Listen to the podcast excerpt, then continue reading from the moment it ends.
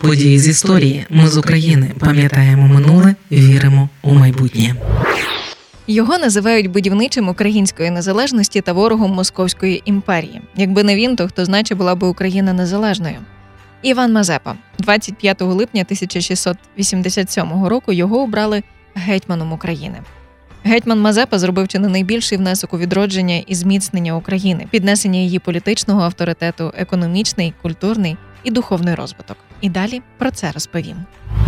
Це подкаст події з історії, який звучить саме завдяки вашій підтримці. Саме завдяки вам ми маємо ресурси натхнення для створення подкасту. Аби допомогти нам, заходьте в опис цього подкасту, де є посилання на підтримку.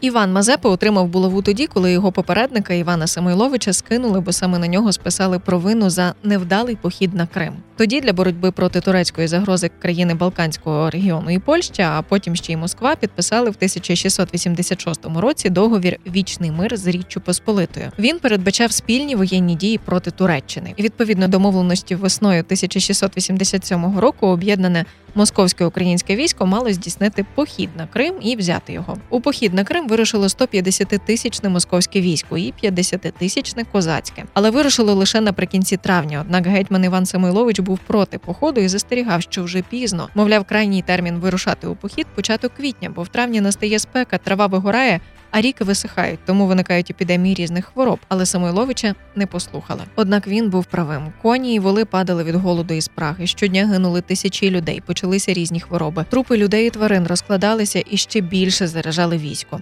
Замкнене коло. Але московський воєвода Голіцин вимагав рухатися вперед. Тоді татари підпалили степ, і військо три дні йшло по чорній гарячій землі, залишаючи тисячі трупів. Загинули майже всі коні і воли. Козацьке військо суттєво поріділо. Тоді недруги Самойловича пустили чутки про його змову з кримським ханом і що той не хотів поразки Криму на зло Москві. Для виборів нового гетьмана генеральна та полкова старшина і 800 кінних та 1200 піших козаків зібралися 25 липня на розлогій низовині біля козацького табору на березі лівої протоки Ворскли. Коломака військова рада, оточена шістьма рядами московського війська, одноголосно обрала гетьманом обох боків Дніпра 48-річного генерального Савула Івана Мазепу. Він тримав булаву найдовше з поміж усіх гетьманів 22 роки, оскільки був освіченою людиною, талановитим дипломатом і полководцем, та крім усього, ще й пройшов школу управління державою у своїх попередників гетьманів лівобережжя Івана Самойловича та правобережжя Петра Дорошенка. Головний сенс державного будівництва гетьман вбачав у формуванні високоосвіченої аристократії як опори держави. Як приклад, Києво-Могилянська академія за Мазепи вона іменувалася Могилянсько-Мазепинською. Вона вона стала духовним і науковим центром всієї України.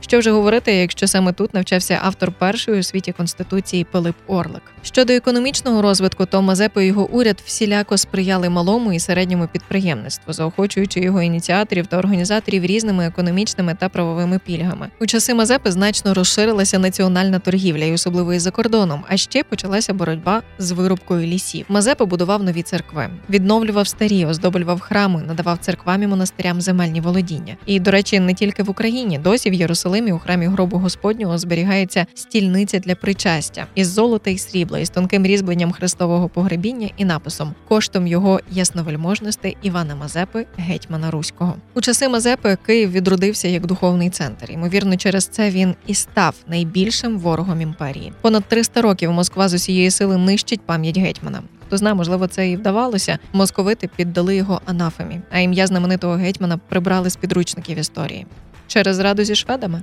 Можливо, коли за договором союзницька московська імперія вступає у північну війну, це означало, що українські козаки змушені будуть брати участь у воєнних діях на стороні Петра І. Тоді тисячі козаків гинули у боях далеко від рідного дому. А коли шведи вирішили йти на Москву через українські землі, Мазепі необхідно було терміново вирішувати або вести бойові дії проти Швеції, або виступати на їхньому боці. І тоді гетьман твердо вирішує: вступити у антимосковську коаліцію, щоб захистити українську державу від царської політики, яка повільно, але дуже впевнено знищувала українську державність та незалежність. Коли Мазепа підписував договір зі шведами, його умовами були незалежність української держави з довічною владою гетьмана. Її територія мала охоплювати усі землі, що належали українському народові у давні часи. А також йшлося про те, що шведський король не мав права користуватися ні титулом, ні гербом української держави. Мазепа був мудрим і, як виявилося, дуже далекоглядним. Ще на початку 18 19 століття гетьман хотів порвати з московитами, відчуваючи, із ними незалежної України не побудуєш, бо вони завжди зраджують першими. Тепер же у 2023 році, після 300 років з відлучення Мазепи від православної церкви у Києво-Печерській лаврі, яка